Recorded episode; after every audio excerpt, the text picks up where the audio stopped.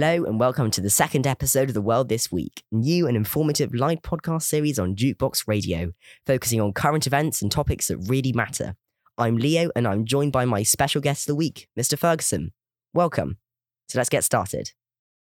So, in news this week, nurses urged to strike for the first time ever over pay.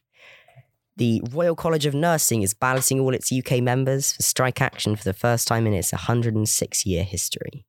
That's 300,000 members walking, walking out of the pay. What do you think? Well, it's a lot of members, and it's going to cause a lot of disruption as well. That Yeah. potentially they've specified that they're not going to walk out of emergency care, Mm, yes. um, which I believe is a requirement for any strike action. Is that you can't have essential workers striking. Uh, similarly to the train strikes uh, earlier this year, and that are still ongoing, that the essential workers. Uh, can't strike, although in that instance, I think because they could just shut down the network, it's a slightly different story yeah. unfortunately, nursing needs don't ever can't go away for the sake of a strike. Yes. Uh, Yeah. so the essential work, the essential care will carry on happening. Uh, but yeah, you're right. Three hundred thousand people is an awful lot of people uh, to be striking, and I think they've been talking about. Uh, I believe quotes from the uh, from the union that's been organising this have been saying that the real terms pay for nurses has dropped. Uh, I want to say by 1.5% more than the average real terms uh, pay cut. I think in real terms, the average pay cut has been about 4.5%, but for nurses, it's been 6%. yeah, that's right. Yeah. Between 2011 and 2021. Yes. Yeah. Um, so Yeah. that's that's their justification for going on strike. yeah. Um, I will put my geography hat on and say, as a proud Northerner and as a proud Sheffield lad, uh, I'm very familiar with strike action. Uh, Yeah. It's it's heavily ingrained into our blood. Yes. Um. So it's uh, I I I love a good bit of strike action. It doesn't matter who it's against or who it's for. Really, I love a bit of strike action. Um, but you know, they clearly feel that they're justified in this matter, and they haven't accepted the proposals that have been put before them. Uh, people will agree and disagree on whether they think those proposals are fair or whether they are unfair. Yeah. Um, but ultimately, the right to strike is enshrined in law, and they've chosen to enact it. So we'll have to see whether who blinks first, really, because Yeah. that's that's the the crux of striking action is who who fi- finds it essential to that they need to blink and turn away and concede. Yeah, that, that's a that's a really good really good point to start off with. So yeah, so three percent pay rise during COVID for all that the absolutely amazing work that they did, and um, so four percent, four point seven five percent more in England and Wales uh, pay rise with increase for uh, lowest earners, and then in Scotland five percent. Nothing yet in Northern Ireland, um, which yeah, it could be And of course, all this is coming on the backdrop of the fact that the government have asked that uh, wages don't rise with inflation at the moment because inflation is so high right now. You Yeah. know, we're, we're still talking about. I I don't know if it is still at 10%, but it was at 10% uh, recently. And I, I admit I haven't seen whether it still is. But all the same, you know, that is the backdrop behind all of this strike action, not just the nurses' strikes, but also the train strikes and Yeah. also the union strikes for rail Yes, yeah. workers. Um, so this is the big backdrop, you know, this cost of living crisis that we hear so much about through the media has created a lot of extra problems and that is really the the dangerous aspect of of a cost of living crisis of wages not keeping up with inflation and of prices skyrocketing is that it causes a lot of other points of discontent. And when all of those points start flaring up it's like trying to put you know trying to put stress on a jenga tower. Yeah, no yeah, you can just about sometimes get away with one point of pressure somewhere. If there's a second force pushing somewhere else then it topples. chaos yeah chaos Yeah. breaks out at that point. So it's really really important you know for the government to stay on top of this and as more areas start to strike i think the pressure is going to build on them to try and manage all of these strikes and i think if any more areas start going on strike there may well be concessions coming because that's now we've got the rail workers striking, the nurses nurses, nurses. are possibly striking Postal. depending on their postal ballot. Yeah, communication workers union, Yeah. um, which is I believe includes BT as well. Yes, yeah. um, which is a massive, massive issue yeah. because they are so, so crucial to the national broadband and phone services. You know, if Yeah. they start being crippled, then they're really in trouble. that because with our modern world, they essentially power everything, really. Well, it is, yeah. You know, the internet has become so, so important. You know, and it, we've even increased our dependence on it through COVID. Yeah, with all of our like uh, online learning, Zoom meetings, like a hybrid workplace. Yeah, online shopping centres. You exactly. know, th- yeah. th- this is now much more important than ever before. I think, speaking personally, I think we're starting to reach a point where there's going to be quite a large change in how things work coming because a lot of how a lot of these strikes are having such a big impact because systems haven't been modernized. Yeah. Um, modernizing systems, uh, let's be clear, is a huge job. It's massive. yeah. Digital transformation. Yeah, it, it Yeah. will take a very long time. You know, we're, I'm sure you've seen how long it's going to take for High Speed Rail 2 to get completed. That's not going to be done until Yeah. 2045 some- or so. Something around then. Yeah. Um, and they've had to cut loads of bits of it as well. Yeah, so that's a reduced service that yeah. they're running till 2045. And that's to make one railway, no, two railway lines. Yeah. That, That some know, people are saying won't affect that many people as it was originally going to in Yeah. affect. So, uh, uh, but that just gives you a flavour of how difficult it is to make any huge changes. You know, you hear stories about how government offices, uh, and I forget exactly when this story was from. I think it was from about two or three years ago. They were still running on Windows 97 Yes. because yeah. Like, upgrading their Windows version would cause so much chaos with their databases. yeah. You know, That kind of in-bait sort of aging technology and aging practices makes it really difficult to modernize these things, which creates the extra stress, which exacerbates the issue when there are strikes like this. So Yeah. I think there's going to be a big change coming in possibly quite a few different areas. Yeah, so like um the uh the NHS, all the different hospital trusts constantly competing to have the best uh digital system. Loads of uh loads of trusts have like really stepped forward like massive changes, but while they're carrying out those massive changes, all the older systems are slowly breaking and falling down, and this could also potentially be a reason why people are striking because it's just not working. And of course, you know, I, I I like to look at the context of these things. The context of these things is that this comes at the at the end of well, possibly the end or possibly the middle of an age of unprecedented austerity. The government policy put in from the enormous 2008 financial crisis. Now, Yeah, I, I was still a kid back then. I didn't appreciate how massive that was. But we've had 12 years of austerity then to try and regain control of public finances. And that has Mm. meant a lot of cutting public services. This is particularly relevant in the nursing union strikes because the NHS has been so badly affected by it. yeah, We, we hear lots of stories about how they have to keep cutting things and cutting things and cutting things so that they can stay within their budgets. And Mm. the chancellor at the moment is refusing to rule out there's more cuts coming um, yeah, to fund the the rest of the budget that he's put forward. Uh, so. Yeah, I- I, think that all of these things are compounding on top of each other. That is what causes this strike action every time. People have quite a. I, I like to think people have quite a good tolerance for being able to put up with things. You know, I, I think we are a pretty tolerant country, to be honest, Yeah, in that yeah. sense. Um, but these things do build up over time, you know, and a once in a generation financial crisis became a thrice in a generation financial crisis.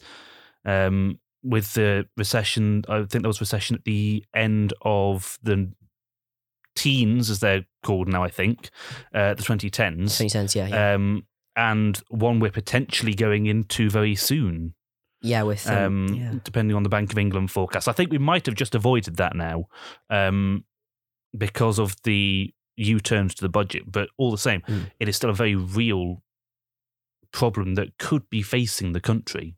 Yeah, yeah, that's that's that's a really, really, really good set of points you've collected there. Well, Yeah. I was saying to you off air, I, I do stay fairly well abreast of the news You do, anyway. yeah. You do.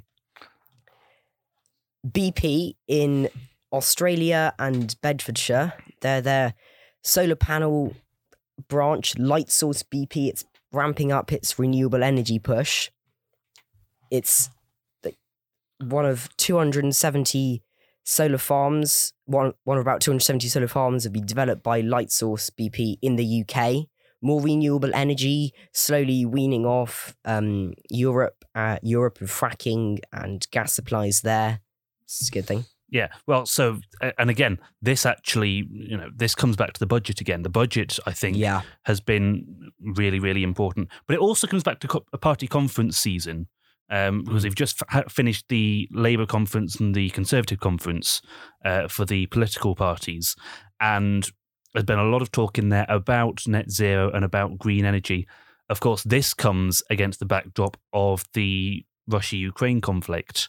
yeah, Um, really key. and the cutting off of the Nord Stream oil pipelines uh, and the cutting off of oil supplies in general to Europe uh, has meant that there is now an increased focus. There was a report that came out this morning, published by the BBC, that said in a worst case scenario that there could be rolling blackouts coming to the UK because of this potential shortage of energy. yeah, So it is super important that these energy sources are found, but they need to be found in a way that will not destroy the planet very quickly. Mm. Um, you know, people will argue there's a trade-off to be made about the immediacy of needing the energy versus the climate cost to you know these quicker, dirtier methods of getting energy. yeah, like, like Um, fracking. Yeah, Yeah, being news. Yeah, I think the uh, Conservatives put out one of their policies. They, they were committing to net zero by 2050, which I think has long long been a Conservative government manifesto pledge. Yes. Yeah, Um, I believe Mm. Labour wanted to bring it forward to 2035. I want to say I'm not certain. I, th- I think that. or they want to have right, yeah. completely renewable energy by 2035 Yeah, um, something something like that. I don't remember the specifics of it, um, but that looks to be one of the next battlefields of an election pledge areas. Um, whether that election comes very soon, given the cabinet mutinies that have been going on uh, against the prime minister so quickly into her tenure, or whether they ride it out and it's at the end of the term time, which would be, uh, I believe it would be a December 2024 or January 25 election in that case, um, given that the last one was December 2019. Uh, Yeah. So whenever that comes around, that will be quite a large issue. Uh, and it will be quite a big issue for the Conservatives as well, because there's a lot of areas where they're falling behind Labour in polling, uh, whether it's through YouGov or Britain and Britain Yes, Elects, yeah. or whether it's uh, Redfield and Wilton. There's a lot. They're starting to fall behind in a lot of different areas, even on the economy. Uh, so if they can target uh, greens, uh, green energy, and green growth, then that's potentially quite a, a good opportunity for them to start gaining some ground back again. yeah. Like with what you said about the um the blackouts potentially happening across the UK because of lack of energy. People have been calling for a um ca- calling for windfall taxes on generators Mm. uh to just just keep that energy going. Yeah, so and the it's uh, really crucial. and the boss of Shell, I believe, earlier today came out and said, uh, actually asked the government to impose these windfall taxes to raise the money Yeah, to help try and assuage some of these potential energy crises. And we should stress that, you know, the rolling blackout scenario was a worst case scenario in It this was, yeah, report. yeah. Um, but if it were to come true, I believe it would be three hour rolling blackouts. Uh, either across the uh, across the peak times, which are the morning and the early evening, yeah. um, you know, the times when people are getting ready to go out for work or coming back and having their dinner. Yes, yeah. Um, so that would have an enormous impact. And of course, we'd have to mention, you know, we're you know we're very privileged. We're in a quite a a, a young place with lots of energy, lots of insulation, mm. lots of you know support going on here. There'll be a lot of people who are elderly or vulnerable or disabled or a combination of all three of those who don't have the same support systems in place that would deeply suffer in those rolling blackouts, they and just that's why this is so the- important. Can't get the support that's really, really needed. Yeah, you know, some some people will be able to go and stay with other relatives in a better insulated home for uh, a little while, or you know, have people bring them cups of tea or have electric blankets. But that is not the reality for everyone. There, there are people who will deeply, deeply suffer if it gets to the stage of rolling blackouts. Yeah. On on like the energy point, electric flying ferries are about to take off in Stockholm. Uh, so the Swedish capital's like historically very dirty di- diesel powered ferries be replaced by greener, sleeker fleet that runs on electricity, cutting massive uh, like hour commutes to around 25 minutes, meaning not only is it better for the environment, but it's just so much easier and quicker to get from work and school. Now, I confess I didn't actually know about this story, but this this is great. I have a slight personal interest in this. Um, I I've I've I've taken quite a lot of ferries in my time. Uh, I used to be part of an orchestra that would always get ferries to places because it's we don't trust uh, airlines to be able to look after all of our instruments properly uh, because they are so delicate. You know, Yeah. the, the measures they normally take um, for luggage, you they are when you've got something Mm. delicate. Like for me, it was a violin, but you know, people who've got oboes or harps. Oh goodness, I wouldn't want to take a harp on a plane. Um, yeah, so we all, we took a lot of ferries. So I'm Yeah. quite fond of ferries personally. I I've got a little tradition where I buy a pack of playing cards on every on every ferry that I go on. Well, that's that's nice. Um, it's just a little thing. It's getting quite difficult at this point to find brands that I haven't bought cards for at this point. Um, so I really need the next time I get one, I need them to have had a refresh by then. But electric ferries are fantastic. You know, yeah, I, I, I'm a big fan of electrification. Obviously, you know, with the energy crisis, electric uh, fuel costs have actually increased to nearly the, the same as uh, unleaded and diesel costs. yeah. So um, they they the uh the, the town council say that it's going to cut operators' fuel bills by about ninety percent. The the ferries, I think there are about seventy eight of them in total running around Stockholm. They uh, belch out an estimated eight percent of the country's total shipping emissions, and they'll use eighty percent less energy and be virtually silent. So even better for the for the, just the general community, really. Yeah, I mean, and that's what you need. You need to be able to invest in these projects that are going to produce these long term benefits. So, you know, it's a, a fantastic initiative. I, I hope it works well. There will naturally be teething issues. So You know, yeah, it seems only, to be a theme of this episode. instead of 300 as the previous ones, but it's faster. So Yeah, you know, it, it seems to be a, a theme of this episode that we're we're talking about the issues that come with massive changes in Yeah. modernization, yeah. and there will be some naturally. There there have to be for something a project of that size, To, but to get better, just to develop. exactly, you you have to be willing to take those. Uh, those chances and, and go through all of those issues if you want to uh, deal with you know th- those massive uh, those massive issues that face you know, places like Stockholm. Yeah. More on, I mean, it's, it's, it's very e- environmental, this environmental and energy, energy based, this, um, this episode. But uh, a new law in Wales has backed sustainable farming. It says Wales plough its own furrow with agricultural reforms designed to battle climate change by paying farmers for protecting nature. It's like, it's uh, air quote, historic agricultural bill, which has been in making since the 2016 Brexit vote. So they've had a while to mull over it now.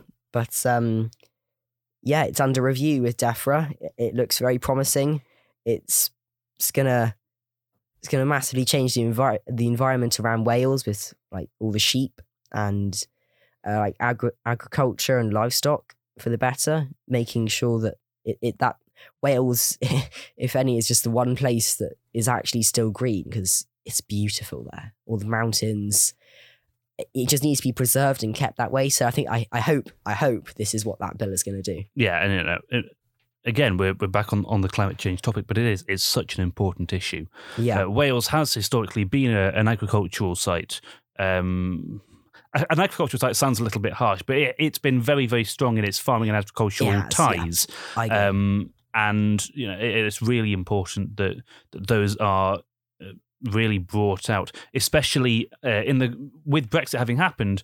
It's important that all four nations of the United Kingdom are able to contribute to you know, the homegrown products and resources and you know, and all of that. So I've just been distracted because I do actually have some breaking news Oh, do that's you? just appeared on the Dukebox Twitter account at Wally Dukebox. Go on. Go Um, on. because I've just found out by a tweet from Daniel Sandford at BBC Daniel S, who is the Home Affairs correspondent for BBC News. Gotcha. Uh, and I'll quote this uh, Prince Harry, Sir Elton John, David Furnish, Elizabeth Hurley, Sadie Frost, and Baroness Doreen Lawrence have launched legal action against associated newspapers, publishers of the Daily Mail, the Mail on Sunday, and the Mail Online. Uh, Hamlins LLP, who I believe, uh, just from the context of this, are the lawyers who are bringing this action on behalf of the clients, have said these individuals have become aware of compelling and highly distressing evidence that they have been the victims of abhorrent criminal activity and gross breaches of privacy by associated newspapers. And it goes on to list other things. Uh, the Daily Mail has been approached for comment but has not responded so far to Daniel Sandford. Um, this is potentially quite a big issue for them. Yeah. Um, you know, Associated newspapers, like very big firm, offers much of the opinion around the UK. yeah, a massive, massively important. You know, Mm. the Daily Mail has the largest newspaper share of any newspaper, and and it cannot be overstated how large the Mail Online's influence is. Yes. It's uh, absolutely enormous, um, and you know, incredibly, incredibly influential. Um, I bet you didn't expect to be giving some snap analysis when you came on today. yeah. Um, but yeah, I mean, you look at the list of clients here. You know, the headliners are Prince Harry and Sir Elton John, but David Furnish, Elizabeth Hurley, Sadie Frost, Baroness Doreen Lawrence, they are very, very big figures. For Yeah. this to be brought forward is huge. Um, Prince Harry, in particular, is interesting that it, that he's involved in this because of his history with his mother, Lady Diana, the late Princess of Wales yes. um, and her contentious history with the media yeah. and what Prince Harry has had to say about that. Yeah. Which uh, eventually led to her. Yeah. Well, yes, which he claims led to Her uh, yeah. to her being, I think, to use his words, chased to her death. Yes. Um, yeah. although I'm not sure that anything was ever legally proven on that Mm. basis. Um, but yes, that Prince Harry's involvement in that raises my interest. Because also, like with Meghan Markle as well, uh, them moving to the US, withdrawing themselves from the royal Mm. family because of just being constantly hounded by the media. Yes, and that was the the subject of his interviews with uh, of their interviews with Oprah Winfrey. Yeah. um, which were in, an enormous Very event when they came out. Yeah. Um, so yeah, that is fascinating to me. Uh, I'll be really, really interested to see what comes of that. Uh, but sadly, we don't really have any more information on that at the moment. So that is where we will have to leave it for the time being. Yeah. Uh, but if you do want to find out, there are a few more tweets in that thread from Daniel Sandford. That's at BBC Daniel S on Twitter, who is the Home Affairs correspondent for BBC News. And Reuters have a, a special going on at the moment at Reuters.com. Have they started the live commentary of it? Yes, they have. Yes. Right. So yeah, and that tells you how big it is. Reuters are a hugely respected international news international, organization. The only one who are really on a par with them are the Associated Press in the US. They are the Yeah. two big sort of Western, at least, news organizations. Yeah. For And, and the Reuters- French one as well. Yeah, and for Reuters to deal with that, considering it's a UK issue, you know, Reuters and Associated Press generally deal with US issues more than anything else. That's or true, for Reuters' yes. case, also European. But Mm. this is clearly a big deal if Reuters have started going to live commentary on this. Definitely so agree, stay yeah. tuned to that, I suppose. Yeah. Also in legal news of four minutes ago uh, on, on Reuters, a US judge has temporary, temporarily blocked parts of New York's new gun law. Um, so a federal judge in New York today um, blocked parts of the state's new gun law to allow the Gun Owners of America, an advocacy br- group, to pursue uh, to pursue a lawsuit challenging the legislation. And so this law mentioned came into effect on September the first, creating new requirements for obtaining a license. This, from speaking from a personal opinion, this for me isn't such a great thing because it means uh, more lax gun gun gun licensing rules, which could possibly lead to more deaths with gun oh misuse. yes, I mean it's it's interesting watching all of these cases unfold from, as they say, this side of the pond. yeah, Um, good one. because the UK has historically had incredible, uh, very strict rules about gun licensing. I don't think they're quite the strictest in the world anymore. I believe Japan actually has remarkably strict gun control laws, um, which I believe came in as part of their efforts to clamp down on uh, on mafia and yakuza activities. Um, Mm. But US gun laws have been an issue for so, so long now, and they are deeply tied in to the political landscape of the country. Um, the gun lobbying groups are tie themselves very closely, or are tied very closely, uh, to the Republican Party and to uh, figures on that side of the political spectrum. Uh, they quite often have super PACs, which are uh, lobbying and donation organizations that can fund campaigns for candidates. Um, Yeah. And of Yeah. course, because for for the gun companies themselves, there's a great deal of money in this. Um, And you know, uh, a we should also business. yeah, and we should also stress that uh, the, the gun companies, uh, some of them at least, I, I I couldn't speak to which ones do and which ones don't, but they do have an interest in keeping gun use safe. Yeah, because it, it's it's in their interests. It is, yeah, because if it if it does get dangerous, then it will get Federal law will, will get pulled. But yeah. the issue is that some people think it already is dangerous and it should already have been pulled. And that's more of a, a democratic viewpoint yeah. um, Yeah. In terms of the, the US political system. Uh, but uh, I've actually, you know, I actually wrote a piece about um, a piece of music about the Second Amendment conflict in the US um, because I believe that I would have been writing that just after the Sandy Hook massacre.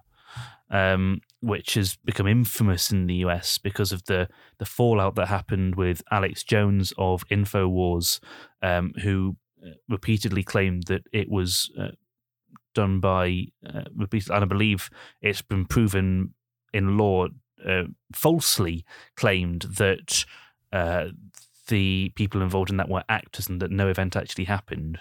Um, it's a hugely contentious issue over there, and Yeah. it's quite easy from from our standpoint to to sit here and talk about what should and shouldn't be done because we are used to a society that doesn't buy that doesn't Yeah. have legal guns in it anyway. yeah. You know, it, it's it's only just becoming a thing that we're we're used to seeing armed police around, let alone you know, seeing anyone with guns around in general. Yeah. Um, I don't believe I don't know if you, New York has open carry laws. I think it might do, but I'm not certain. Um, the other issue, of course, is the U.S. Constitution, um, because the Second Amendment does enshrine the right to bear arms as it's Uh, listed in the Constitution, and then there's legal arguments about whether that means that should be on a military or a personal Yeah. or a, a patriotic level. Because issue- like the the American Constitution, it's it's it's rooted in their own history that like the the right to carry Yeah, firearms. but that history is now what 350 years old it's now. irrelevant. It- Back it's- then, it- well, it's, yeah. it's not entirely irre- irrelevant, but it's just we've moved on from that kind of gun gun carrying culture because we've become so much more. We, we've globalized, we've advanced in so many more ways. Um, we've got like proper policing systems, proper governance systems. Everything's it. It's it's an old law, in my opinion. Yeah, and, and and there will be people who hold that opinion. I wouldn't want to speak to it as someone who's never actually been to America, so I Neither. I, I couldn't possibly begin to you know go into all of that. But it's you know it is fascinating to watch all of that happening uh, and to see what keeps happening because this is something that keeps going. It gets batted back and forth between all the different courts. Um, there's a real Yeah. interest from uh, from right leaning figures now to get gun law cases taken up to the Supreme Court yeah, because they hold a conservative majority up there at the moment, and I suspect probably will for a little while. yeah, with, with Joe Biden. Yeah, Yeah, because there there aren't any figures that are, are stepping down. Um, so what that brings next will be you know, be very interesting to watch. But uh, that you said that was four minutes ago when we started talking about it. uh, thirteen minutes ago. Thirteen minutes ago. article Now. was We have we have I do talk quite a lot, so yes. um, but yeah, it'll it'll be I'll be really interested to see what comes of that next. Same, same. Uh, slightly. Uh, I laughed. I laughed at this. As, Uh, told you. Um, Fat Bear Week in Alaska. The race is on to find Alaska's bulkiest bear. oh, Alaska. What are you like? Um, The, the Toronto BBC News. Um, Nadine Yousif said, uh, and for humans, staying warm in the winter often means swapping out flimsy tank tops for thick parkas. For Alaskan bears, it means eating a jaw dropping 500 pounds or 225 kilos of fresh salmon. And they're the focal, they're, they're the focal point of Fat Bear Week, and it's a quote, highly anticipated online bracket that pits the portly mammals at Alaska's Katmai National Park. what did you say? Was it 200 kilograms of salmon? 225 kilos of fresh salmon. I mean, honestly, I feel like I could eat that much of the of the roast honey gammon that we get here because that's so nice. It is really good. oh, I'm such a fan of that. Um, but yeah, it's it's a lot of food to eat. That uh, I more power to them, I guess. You know, you've you've got to find your you've got to find the things that make you happy in in this world. Yeah. It, it's so easy. There's so much. The news is. It it becomes interesting when there's things to be offended at, or appalled at, or horrified by, or disgusted by, or disappointed in. You know yeah. That is that is what sells in the media. You know, as it's- someone it's who's the studied the media, business. yeah. So it, it, it is so important. That can so easily overtake you, you know. And Mm. with everything that's going on, you've got to find the things that make you happy. So, if you're excited about a, a load of portly bears going up in an online competition, great. Go yeah, ahead, I want to know. I, yeah, I'll, I'll take part in that. That's great. Uh, you can watch their fa- you can watch your favorite bears via a live stream at explore.org slash livecam slash brown bears and um and so the, the competition is stiff this year apparently. Otis a large adult bear with the record for most fat bear week wins at four is back to defend his title. He once ate 42 salmon in one sitting and his fishing skills are patient and hard to beat. But bear 747 winner of the Fat Bear Week 2020 might get might give Otis a run for his money. He's one of the largest bears on earth, weighing as much as this is absolutely mad, one thousand four hundred pounds, six hundred and thirty-five kilos. And then most bears know they can't compete with him. That is a chunky bear, I've got to say. Yeah, in in the bear business, that is, yeah, that is, that is portly. yeah. Absolutely enormous. So voting is open until the 11th of October. You can vote online. Go on. Who are you? Are you backing Otis or seven four seven? Then Oh, I don't know. Looking at just a picture of here. Bear 747 looks extremely chunky. oh god, if you're backing seven four seven, I'll back Otis then, and we'll see how we do next week. All right, yeah, that that challenged. Yeah, you're challenged. Anyway, so moving on. Elon Musk has made a surprise U-turn to buy Twitter. He says he's going to go forwards with it um, for a fifty point fifty four point two dollar share in April. And I believe this is at the same price as the initial takeover bid was announced. It was, yeah. Um, no, it's, it seems to be the week of the U-turn, um, Yeah. and this is a, a huge one because Elon Musk. I'll confess, when it first happened, I thought that this was just more Elon Musk being Elon Musk and Mm. Doing you know, doing things to get attention on Twitter, um, and potentially try and uh, Because he's, he's speculate infamous to try and drive his stock price. Yeah, as he's infamous before for changing. Yeah. stock prices like on bit uh, on like Bitcoin, Dogecoin with like one tweet looking at the correlation between graphs and then the effects it has with like, with that tweet. It's massive. He's he's definitely a, a termed social media influencer. Whatever he says, Mm. It happens.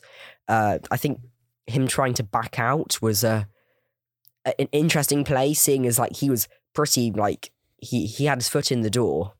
Yeah, and, and that's why I thought it was some it was stock price related at first to try and drive a stock price in a direction. Yeah, Um, Mm. Which one it would have been, I don't know. I I do not know enough about investing. I am not smart enough to be able to work out which way that would have all played out. But now that he's come back into it, that's really interesting.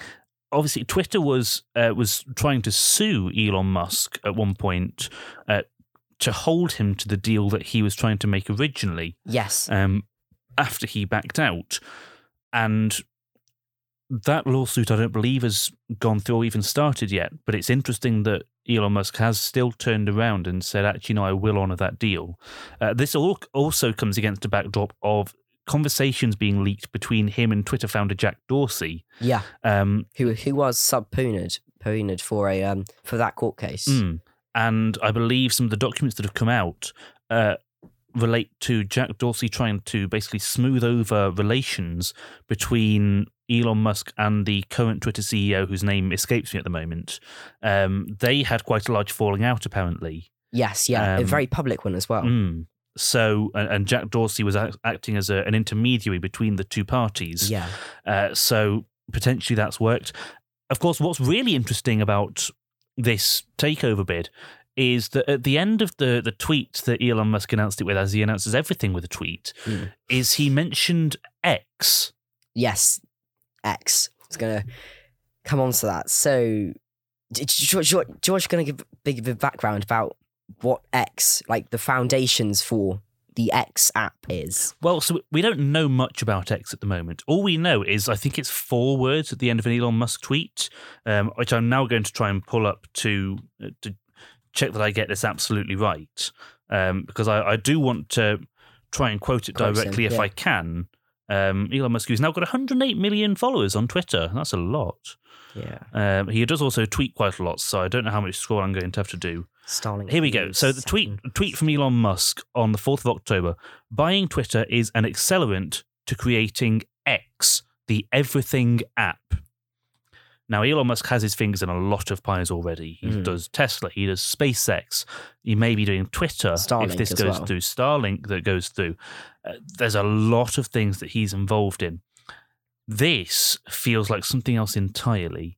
It Yes. feels like he could be trying to use the Twitter framework to set up what is you know, what people are interpreting based on his terminology, the Everything app, to be a Western equivalent to WeChat, which, for those of you who don't know, is massively influential in China uh, Yeah. because of their huge population. it covers like it, it like it's like your standard WhatsApp, PayPal, um, So- Deliveroo. de- yeah, Deliveroo, a, a ride uh, hailing app, car sharing app, uh, scooters. It, it's basically the, the the they market it as the one app that you need Mm. for everything, and uh, yeah, I think it's it's incredibly plausible that Elon Musk is trying to do something like this in the West. Elon Musk is one of the few people who would try and do something like De- this in definitely, the West. no, I No, agree. He has such huge ideas. Uh, a person I don't think he is able to follow through with many of them because of the scale of the things he tries to do. Yeah. But I definitely don't put it past him to try this. And if he does manage to get anywhere near a level of success, it will be enormously popular because people do forget just how influential Elon Musk is. yeah, You know, if, if he tweets something, a lot of people pay attention to it. And if he like, tweets, with his Dogecoin, thing. yeah, and if he tweets, "I've made an app for everything," people will go, "Oh well, I want to find out about this," and the media Hmm. will cover it. People go, "Okay, well now it, now it's serious. Let's go and have a look at this." It's if it comes to fruition, it will be an unexplainably huge disruptor in the current standings for well, who knows how much? You know, yeah. what does everything cover? is it like because like i know in general daily use we use the term to google like it's G- google maps is now more searched on every single search engine in the world than just maps it's become like a, a synonym with googling and it's, something it's funny you bring Yeah. that up in particular because the uh, ex, the founder of Google has just released their new search engine. i downloaded it today Um, Oh, yeah. did you? yeah Um, it's quite good um, with the whole point being that it's designed to block uh, trackers and aid privacy and Even cut out adverts. Um, even he's admitted, you know, we don't stand a chance against Google because it's so big, it's ubiquitous, it's synonymous now. yeah like to quote him you're never going to hear the term to bing or to duckduckgo Yeah. ever used in daily it's just to google it's just a thing And I think it's an incredibly smart piece of branding by Elon Musk to call it X. It's so short, it's so simple. You know, and it could be anything you you'll think of it when you put a kiss at the end of a message. Yeah. Uh, that that level of branding and product placement is impossible to quantify how smart that is because that again all of this relies on it coming through and it working It it, it entirely does because it's like it's like X, the unknown. What's it going to be? A massive. I I predict massive media coverage, uh, predictions. Elon Musk, wherever he goes, that's going to be in X. yeah it, it it's got the potential to be enormous that but of course we won't know how big it is until much further down the line Yeah. and this is all depending of course on him f- finally going through with that twitter deal Yeah, because he, he he did say that it was in his tweet. Buying Twitter is an accelerant to creating X Everything app. It, it's it's like it's he's he is admitting it's not going to be immediate. It's but it's going to speed up the process, and he's probably going to use like basically what Twitter does to like just make it bigger. Hmm. Um, but like especially with his uh, aims to try and make free speech more like is free speech easier on Twitter and like cut down on number of the bots, number of bots on Twitter, so it becomes a more open platform. But then if you cut, if you like limit free speech, if you limit fake speech, so you get free speech, is it really still free speech because it's been limited? What do you think about that? well f- free speech is a, it feels strange to say that free speech is a contentious issue Yeah. um That's Of course, free speech is enshrined in the Constitution uh, in America, uh, but of course, it what is also enshrined in the Constitution through free speech is the right to be offended by something and the right to respond to something. yeah, Um, it's not freedom from consequences. It's just freedom to it's freedom to speak, not freedom to be absolved. Um, so there's there's interesting things. In fact, I've just picked up a, a book uh, called Essential Media Law, uh, which I've wanted to pick up for a few members of DukeBox. Uh, because it's it's really interesting, and it, it mentions there in the UK actually there is no free speech. Your speech is only protected if you follow the legal requirements for it. It's a Yeah. very different framework to the US Constitution as it was with gun laws. yeah. I mean, especially like going back to Elon Musk and Twitter with his his tweets about Ukraine, and like saying he's a big fan of Ukraine but not of World War Three. Like just the the Kiev Post three hours ago said, "Just stop, Elon. It's okay. It's okay to admit that you overdid it. Just Yeah, stop." and Elon, of course, Elon Musk has been in lots of trouble on Twitter for various different reasons. Whether it's using Twitter to try and control the uh, stock price yeah. for, for Tesla or for SpaceX, or whether it was I don't know if you remember the uh, the incident of the Chile cave dive. I think it was a, a Chilean cave divers. Um, Elon Musk got in a lot of trouble for saying something um, potentially quite harmful about one of the people who wanted to go and rescue them. Uh, use Oh, the word that we can't repeat on air. Um, Oh, the um, when the the group of footballers got stuck in the cave. it was something like that. I've, I'm going to try and pull the book from behind me because it's mentioned in the book. ah yes. Um, essential if I can, if I can find it, I've got to find it fairly quickly now because I've put pressure on myself. I've been told uh, it's a very good book. Yeah, it covers It's uh, lots it's, of it's fantastic. lots of yeah. relevant stuff. Um, Yeah. If I go and have a look over here, it's I think it's somewhere probably in that bit there. Um, I'm just looking. It's it'll be pretty easy to spot when I get there. I think uh, that's about creative radio promos. That's about liking Facebook posts. Um, that's about trade unions. Um, bu- bu- bu- very, very, very varied um, subjects. Yeah, well, and that's all covered in the uh, in the context of libel and defamation. Um, yes. And that is, I, I, I do think it's around here somewhere, but I, I cannot find it off the top of my head. So I will, um, yeah, if if you, well, preferably don't go and search it because it is quite potentially defamatory the things that were said there. Yes. Um, Advisory warning there. Yes, uh, but no. So th- this is again part of the context behind Elon Musk's attempts to take over Twitter. as someone who has been affected by, you know, the the clampdown on the consequences of free speech, Mm. um, I think it probably does affect his opinions on on having Twitter be more of a, an open forum for free speech. Yeah, because like more Elon Musk tweets. Twitter is chock full of Elon Musk. Is Ashley Vance at Ashley Vance twenty hours ago said it's surprising to me that Elon Musk doesn't flex his unique ability to have a rocket hover over someone's house more during negotiations, and he replied back and said that wouldn't be hard to do. do you think this It's is a very Elon Musk response, isn't it? it really, really is with all his with all his connections and yeah. Another thing that I, I, I I'm very passionate about, I, I deeply enjoy, and all my friends at my last school did, is um the National Cipher Challenge, which is run by the University of Southampton. They do it every year. Uh, it's always different ciphers. Um, if you're giving if you're giving giving it a go, it's at cipherchallenge.org and it went live today at three and it stays open for another six days before. So there are two parts to it, and before the second part comes out, and I think there are about nine parts, and the winner gets to uh, go to Bletchley Park, I think. But it's, it's just really fun to have a go. Yeah, and, and Bletchley. Park is a fascinating place. Uh, you know, home of Alan Turing and the um, uh, and the the code breakers of World War Two.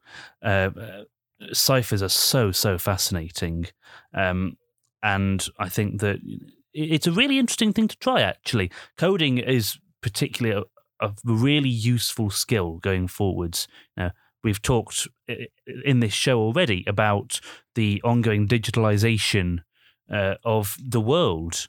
And coding is such a huge thing. You, you- see a lot of people retraining as IT software developers uh, and, and the Yeah. like. Um, having that framework that is provided by the National Cipher Challenge is actually really useful um, as, a, a sort of a framework to help people learn what's going on and, and how to get into something like that. And it's just an opportunity to find new things to try and get involved with. It really is, yeah. It's it's a great it's a great like bounce pad uh, off to like different career options, like you were talking about. Um, funny you say that. There was there was a news article a couple of months ago, ago I think, about uh, this this company that would essentially steal um, steal employees, retrain them up in uh, relevant computer science topics, and and then send them out to like Google, IBM, and so it just it's just a new generation really, and I think that's something that's really crucial. I think everyone should study that, um, just so people, even if they don't, they're not like deeply interested in it, they still get some context to how it works.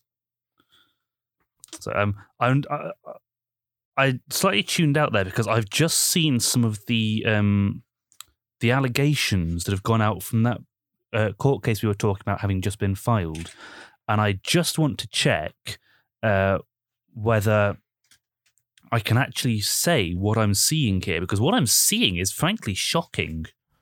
Um, so I'm I actually I've just pulled my essential media law book back out again just to check that I can definitely say what it is I'm about to say. Uh, yeah, you were telling me earlier. It's it's with with law. It de- it entirely depends on like what kind of what kind of court case it is Hmm. and like influences. well, this jury? this will be.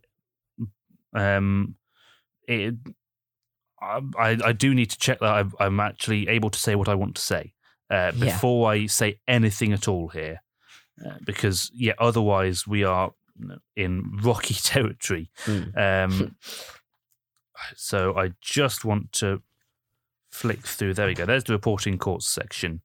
Um, because I know there's a nice checklist of of things that I can uh, that I can say. Um, because I this doesn't normally happen. We don't normally have court cases break while we're on air. Um, obviously, this, is, this is just papers being filed in the High Court. It is, yeah. Um, uh, these details I've now seen from uh, Omid Scobie, who is the executive editor on royals for the New York Times. Uh, obviously, Okay, reporting yeah. on this because of the Prince Harry connection. Um, so I'm going to read out uh, what's listed here. Um, and this is uh, the quote in the tweet, and there's a picture attached to the tweet as well, which I'll explain in a moment. The quote on the tweet uh, says that the individuals uh, who were Prince Harry and uh, Sir Elton John and uh, four other figures uh, as well yeah. um, reveal the individuals all claimed to have been the victims of, and Omid quotes here, abhorrent criminal activity and gross breaches of privacy, unquote, by the tabloid publisher. Is this on Twitter? This is on Twitter as well. This is at Scobie, that's S C O B I E. But the tweet also includes pictures, uh, and the pictures are, te- it looks like notes text of uh, of what's what some of these charges are. Um, and this is the list of acts alleged, uh, and it is pretty bad, I've got to say. Um, these are alleged acts uh, that, are being been filed in the reported that are being reported by the New York Times and the BBC. Okay. Um, it is the hiring of private investigators to secretly place listening devices inside people's cars and homes. It is the commissioning of individuals to surreptitiously listen into and record people's lives, private telephone calls while they were taking place. This we've heard before with the telephone hacking scandal uh, from the end of the noughties with the News of the World, the old newspaper, which ended up going under because of some of these uh, tampering, Yeah. hacking, tapping allegations. But it then goes on to be stronger than that. Uh, it then says the payment of police officials with corrupt links to private investigators for inside sensitive information, the impersonation of individuals to obtain medical information from private hospitals, clinics, and treatment centres by deception, and finally, the accessing of bank accounts, credit histories, and financial transactions through illicit means and manipulation. The tweet, the thread, then goes on to say the alleged crimes listed, quote unquote, and this is Omid quoting here, represent the tip of the iceberg and that many other innocent people remain unknowing victims. Those are some really serious allegations. They there. really are. That is That- huge. that is And that that is, I suspect, spell- is why Reuters Mm. are now covering it as a breaking yes. story. Yeah. So that's now, uh, in fact, I'm just going to go and check uh, on the BBC website to see if they're covering it breaking as well. Um, they are not yet. They've they've not uh, got a live chat on that at the moment. That's just being covered by their Home Affairs correspondent on Twitter. Um, so that is enormous. Um, what comes of that? This will take a long, long time to digest. So I don't think we can really offer any commentary on it at the moment because we don't really know anything more than what's been said there. But Yeah. I dare say it will be on the front page of a couple of newspapers tomorrow. And I dare say a lot more details are going to get leaked out about this. Yes. Yeah. The uh, Reuters have vaguely updated their page, uh, including the uh, so Prince Harry, Elton John, and others accused Daily Mail of phone tapping uh, law firm. So yeah, we'll watch this space. we will. Yeah. Uh, Ukraine, the war is still it's still continuing. Uh, Liberated Town shows human cost of Russia defeat. It's like the constant BBC live reporting Mm. thing. Uh, Ukraine has made multiple claims of recapturing territory from Russian forces in recent weeks. Do you think like they're they're biting back? It it appears to be that way. Uh, there is historical precedent for this, though. This is exactly the same as well. It's not exactly the same, but it's similar to Leningrad. Um, the uh, when marches were made on Soviet territory. Uh, I forget the dates because I'm rubbish at history. Um, but uh, an attempt was made to invade Russia actually um, in the in the winter time, and the forces who attacked them didn't have enough to uh, uh, to sustain them through the push, and in the end they they lost quite miserably. Um, I Hmm. think actually the opposite is happening here. I think now Russia are the aggressors; they're attacking. I don't think they've learned the lessons of history. There is a picture, uh, like embedded into the embedded into the article, uh, with a with a Russian a Russian tank with the um, is it the V? Oh, the uh, the Z, the Uh, the yes, Z I believe emblem. that's the symbol of the uh, the vehicles which have been command- commandeered by the Russian army to serve as military vehicles. Yeah. Uh, so yeah, it's it's uh it's a tank, and they're flying the Ukrainian flag on it now. Uh, the Russian army left behind tanks when they retreated, and the BBC special um, reporter uh, sa- says she discovered uh, deserted, debris-strewn streets filled with burnt-out buildings.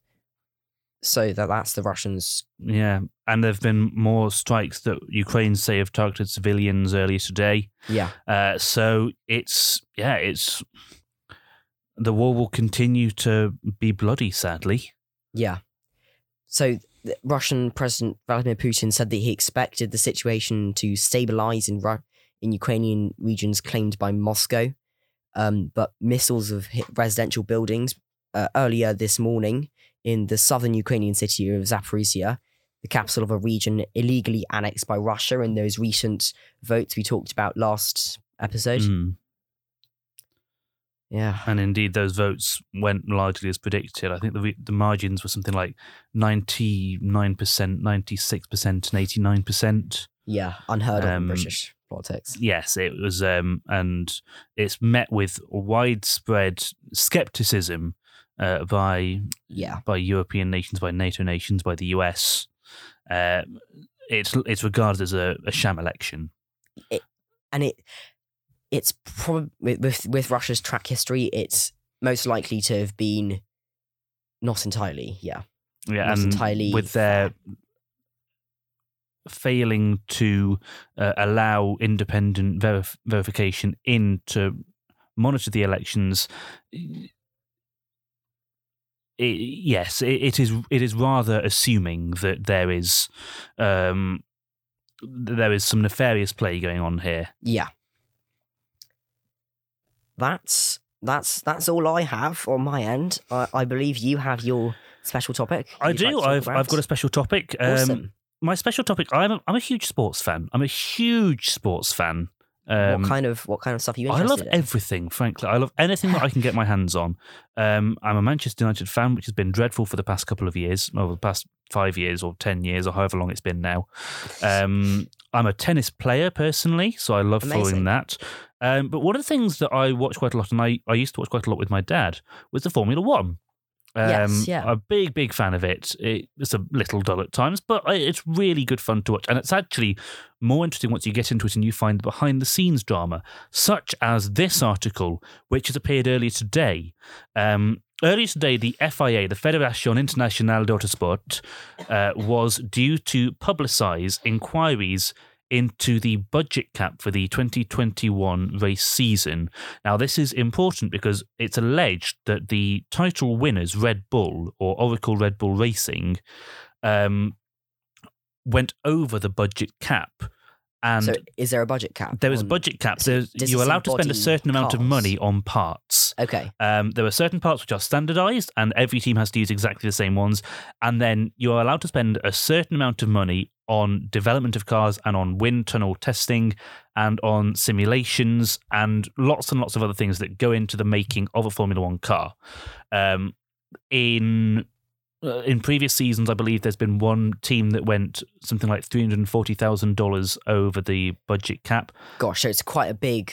it's a, big huge scale. it's an enormous cap um it has been alleged by various teams over the last couple of days that Red Bull exceeded this, and it's important because last because that season went down to the very last race of the season, and Max Verstappen won it on the final lap And for Red Bull. Wasn't that race? I forgive me if I'm wrong. Wasn't that race really contested because of a pit? a- yes, a it pit? was. So It was contested because Red of a. Um, it it was contested because of several calls that were made by the race directors, um, which have since been regarded in various different ways. It's caused quite a lot of division actually amongst the F1 community.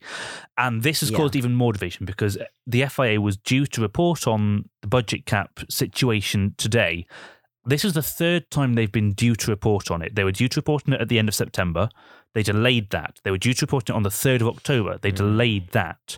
They were due to report on it today, and they've delayed that again. I see. Okay. So, it's now not being reported that anything's going to happen until Monday, which I believe is the 10th. And this is now getting into quite a large area of uh, of really not just ethics, but visibility. Okay. the FIA is now under quite a lot of fire at this point. Uh, Mercedes, who are the people who stand to win the championship if Red Bull have anything done, are obviously pushing this quite hard Yeah. because they can win a championship out of this. be. But it is broader than that because this goes into a lot of series of different things that have happened recently. In 2019, they settled privately with Ferrari over an engine issue which was not illegal but was against the spirit of the law. It is now assumed. Um, there's Okay. previously been issues uh, with regards to an incident called Spygate, where an engineer bet- went between teams and shared documents Ooh.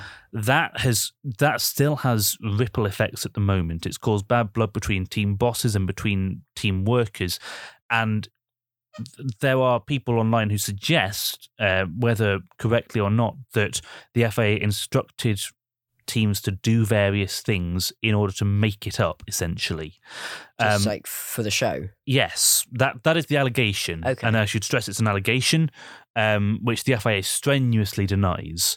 Um, So just just a bit of background. yes, The FIA is the They are the governing, Governing body, body. of Formula One. and is there like an ombudsman that controls racing? Well, that's the thing. This uh, this budget cap hasn't really come up as an issue before. Okay. Um, so this is new territory. this is new. Yes, this is new territory, and what they decide from this is incredibly important because if this budget cap uh, exceed exceedation or whatever the correct word is, this Hmm. um. Uh, the amount that Red Bull are speculated to have exceeded the cap by is significantly more than the last time there was a budget cap.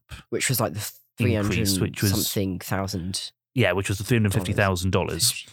Um, which Lewis Hamilton has come out and said, you know, if we'd spent an extra three hundred forty thousand dollars last season, we would have won the championship. Yeah, And in fairness to them, Mercedes were extremely dominant after a particular upgrade. If they'd been able to bring it a race earlier, they would have won the championship hands down. Um, so there's that claim is not without merit. So what the FIA do now? First of all, it depends on whether Red Bull have exceeded the budget cap. If they have, it then comes down to what decision they're going to make. The FIA, I think, will be extremely reluctant to do anything that changes the result of a championship that has been decided on the track. yeah, But if they don't do that, their budget cap rules are going to be made a mockery of. yeah. Because otherwise, what's the point? No. You might as well just do what you want by then. If you're just going to get fined, if you've got the money to burn, why not exceed the budget cap? That's not going to be. a If you're going to get fined points, That- it's going to cost someone a problem. championship. Yeah. So, in regards to this, if say, say for instance the FIA did decide to uh, penalise Red Bull for exceeding the budget cap you talk about, uh, would would that have past impact or future impact in terms of uh, potentially like um, disqualifying them from Well, the they could do that. Grand That's an option. It's it's within their their purview. Um, or like future going forwards, uh, starting at the bottom of the pack. or- Again, that's an option. They could be, no, if they were found to do this. That's the thing. Because this is so new, anything could happen here. Yeah. They could be docked points. They could be not docked points. They could have their championship revoked. They could be disqualified from that season's tournament. Uh, they could be disqualified from future seasons or from this season. I think that would be extremely unlikely, but it is technically a possibility. 'Cause 'cause whatever they do- ground, there's not there's no set rules. Someone is going to be upset at the end of this. Always is. So, yeah, they always are, especially in elite sporting competition. Mm. The question is who's going to be upset? When are they going to be upset? And is everyone else going to be upset that we had to wait so long to find out? Yeah. Well, that was that was a, a, a really really detailed and very professional insight into like what you're interested in. Yeah, that was was really good. I, I can, like I said, I can talk a lot. yes, and indeed you can, and that does come to the end of our session today. Thank you for listening to the world this week. If you're interested in coming on the show, or you or you want to be a guest, or you want to ask any questions to anyone we might have coming on the future, you can contact. You can contact us on Twitter at Welly DukeBox. You can contact us on uh, via email.